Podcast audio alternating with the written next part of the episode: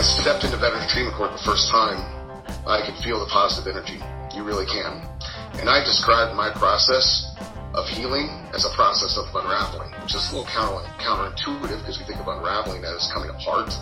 Um, but in my case, um, how I pictured it was all of my life experiences that I've had, um, and this this guilt that I felt, and and you know some of the combat trauma and, and, and everything else that happened to me wrapped around me so many times like a rope and it was squeezing me and I was cocooned and I didn't know what to do and I couldn't get out of it. And that Veterans Treatment Court team was there to unravel that rope, to take it off me, to release that pressure. That's Chris Carter. When Carter left the Marine Corps after 20 years of service, he departed with, as he puts it, his fair share of issues. Plagued by PTSD, survivor's guilt, and a failing marriage, he fell into a pattern of alcohol abuse and racked up three DUIs over a single year. Carter says he was lucky not to have hurt himself or anyone else during this time. Faced with several years in jail and with seemingly nowhere to turn, Carter was able to heal emotionally in a veterans treatment court in Johnson County. You know, when I graduated, I felt like I felt like a whole person again. I was excited about life, and that is a gift that that these veterans receive uh, when they graduate veterans treatment court and complete it successfully. And it is the most powerful thing that I've seen. This is the Kansas Reflector podcast. I'm Noah Taborda.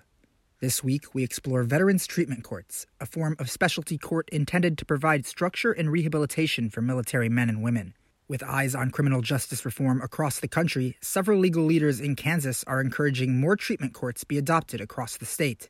They say it can help address high rates of justice involved veterans, like Carter. In a 2015 report from the U.S. Department of Justice Bureau of Justice Statistics, nearly 8% of all inmates serving in state and federal prisons and local jails were veterans.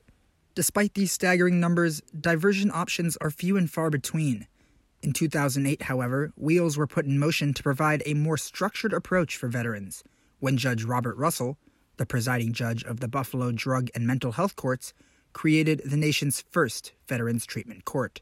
Since their creation, Veterans Treatment Courts have been praised by criminal justice advocates and law experts. Data shows veterans involved in these treatment courts experience lower rates of recidivism, about 14%, down from 23% nationwide. One of the loudest supporters of increasing the number of these treatment courts in Kansas is Lawton Nuss, the former Chief Justice of the Kansas Supreme Court. It's another arrow in the quiver, if you will, to try to solve uh, problems in our criminal courts. It is not a one size fits all. Um, and what works for some people may not work for others. Nuss himself is a veteran and hails from a family with strong ties to the U.S. military. His father served, his four uncles served, and his son served as well. While none were career military, this connection drove the former Chief Justice's interest when he heard of these veterans' courts eight years ago. Nuss had long been a supporter of all forms of specialty courts, advocating for expanded drug courts and behavioral courts across the state during his time as Chief Justice. Now he is focused on veterans' treatment courts, aimed at veterans who have been accused of committing a low level felony or misdemeanor. Those veterans must also have a psychologist or counselor diagnose them as having a mental health issue that arose out of military service. Once a veteran is deemed eligible, he or she will embark on an intense supervision program they are surrounded by a team working on the case that consists of the judge assigned to the case, probation officers, representatives from the VA, and most importantly, they are assigned a fellow veteran mentor. If the defendant veteran is having an issue, this veteran will say, All right, let's go out and have a cup of coffee, or let's go meet in a park. What's going on here? What are the problems? Oh, I've been through that myself when I got back from Iraq five years ago. Here's how I handled it. These interactions are a key part of the equation. And so that uh, mentor, fellow veteran, by some people has been called the secret sauce in these courts because sometimes it takes a military person to connect with another military person. The veteran mentor relationship focuses on the three E's engage with the veteran, encourage them throughout the process, and empower them for their life after the program. Veterans also report their progress as often as every week to the judge. In addition, the team of people assigned to aid the veteran often meet to discuss how the program should proceed. they will meet privately to talk about each of these veterans on the docket to see how they're doing, who's doing well, who needs some more incentive, who's in danger of dropping out of the program because they're not following uh, what they're told to do. If program participants aren't following through on requirements, some reprimand is likely to follow. In some cases, defendants may find themselves in jail for a week. In other, more extreme cases, they will be dismissed from the program entirely. So it's not an easy process by any means, and for those who are able to remain in the program, it often takes 12 to 18 months to graduate. The regimented approach is often compared to military service. Just ask Judge Timothy McCarthy of the 10th Judicial District, who spearheaded the Veterans Treatment Court in Johnson County.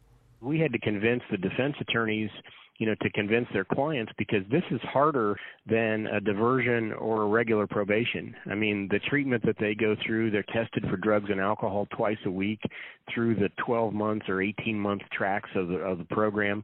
I mean, it's harder uh, than than what other options are. McCarthy began looking into specialty courts as an option for Johnson County in 2014 as a newly appointed judge in criminal court. Here's McCarthy now speaking during a recent webinar on the subject. More on that webinar later. I started looking at uh, adult drug courts in 2014 as a new judge. Uh, I was a med mal defense lawyer, and they put me in a criminal court. And pretty quickly, I could see my estimate was half the cases that I saw were substance abuse related and 25% mental health. We had 68 veterans with an active case and over 100 on probation. You know, uh, we went to our chief judge uh, along with Catherine Marsh, who's the head of our foundation, said, we think we ought to have Veterans Treatment Court. And he said, go do it. So, on January 13th, 2016, 18 months after first meeting to plan the program, McCarthy and colleagues launched the first and only Veterans Treatment Court in the state of Kansas. What began as a small team with a prosecutor, public defender, and probation officer has since expanded to allow a more thorough treatment process. We went out and spoke to every organization that would listen to us, uh, both legal, the bar associations, to talk to the defense lawyers, uh, defense lawyers associations, to try to convince them about the court, but anybody that would listen. And what I do when I go out to speak is try to speak to veterans groups whenever I can and try to recruit mentors because uh, it makes all the difference in the world now, McCarthy's team has more than quadrupled in size, with 15 people on the court team and 10 people on the steering committee to oversee operations. The added staff allows them to work with 20 to 25 veterans at once and offer the option of a treatment court to nearly all who have served. What we do now in our county is everybody who's arrested is asked the question, Did you serve in the United States military? If they answer yes and they're not a 1, 2, or 3 felony, they're placed in my court and we put them on a separate docket where we can pretty quickly educate them and their attorneys about Veterans Treatment Court and see if it's something that they want to apply for. Since the court began, McCarthy and Company have graduated 41 veterans, with eight awaiting graduation and several more in the pipeline. Unfortunately, the court is still the only one of its kind in Kansas, leaving justice involved veterans in other areas of the state without this diversion option. But efforts to change that are already underway by some of Kansas' foremost legal experts, including the current Chief Justice of the Kansas Supreme Court, Marla Luckert. As part of the effort, Luckert has worked to organize a series of webinars to spread the word about and advocate for veterans treatment courts. You just heard McCarthy speaking at the first virtual forum, which also featured Carter and Nuss as well, and attendees to that forum included judges, attorneys, and law enforcement officers from across Kansas and some from out of state as well. Luckert said these webinars should help buffer the good work being done in counties beyond Johnson. So at this point, we only have the Johnson County Veterans Treatment Court, and we have interest from several of our other district courts in setting up these courts. Wyandotte County, for example, had made some initial plans. Shawnee County uh, is in the process of some planning, as well as several other uh, courts. And then some of those uh, smaller courts who have uh, drug treatment courts are looking at ways that they could perhaps develop a track related to uh, veterans. If it weren't for the pandemic, Luckert believes they would have been even further along in establishing these courts. However, efforts to expand veterans treatment courts could receive a boost next legislative session after the Kansas Criminal Justice Reform Commission recommended a specialty courts commission be established right now what we have often is the court in community A is competing with the court in community Y uh, for the same grant dollars. Uh, there will still, of course, be a need to figure out how uh, various courts are supported, but the thought is that by having the commission really be a place for that funding to flow through and then distribute to the local courts will first of all allow us to have um, a broader impact that makes a you know tells a story when you're writing that grant application as well as helping with that distribution. This progress is pivotal to addressing rising rates of reincarceration in kansas luckert said. She recalled how time spent working in a drug treatment court inspired her to pursue more specialty courts in the state i was able to observe how both through data and anecdotally, uh, success uh, and the ability to get people involved in treatment was reducing recidivism, you know, jail time, and the and uh, really allowing people to get their lives back on track. Luckert says the program isn't a perfect solution, but is encouraged by the supporting evidence and progress being made. Of course, it's not 100% success. Uh, wouldn't it be wonderful if we could find that that formula. But it is highly successful in reducing recidivism, which of course improves the safety of our communities, but in also in putting uh, the participants, whether they be veterans or a participant in another court, on a path that they have um, tools to allow them to be productive members of society. Chris Carter is living proof of that.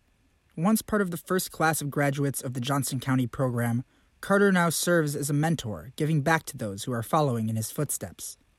Every graduation, Carter said he can see the impact veterans treatment courts have had on himself and those around him. You saw a veteran graduating that was that was choked up. You see the mentors as well. You see tears at graduation. Um, you see these these strong bonds that have been formed are, are so clearly evident.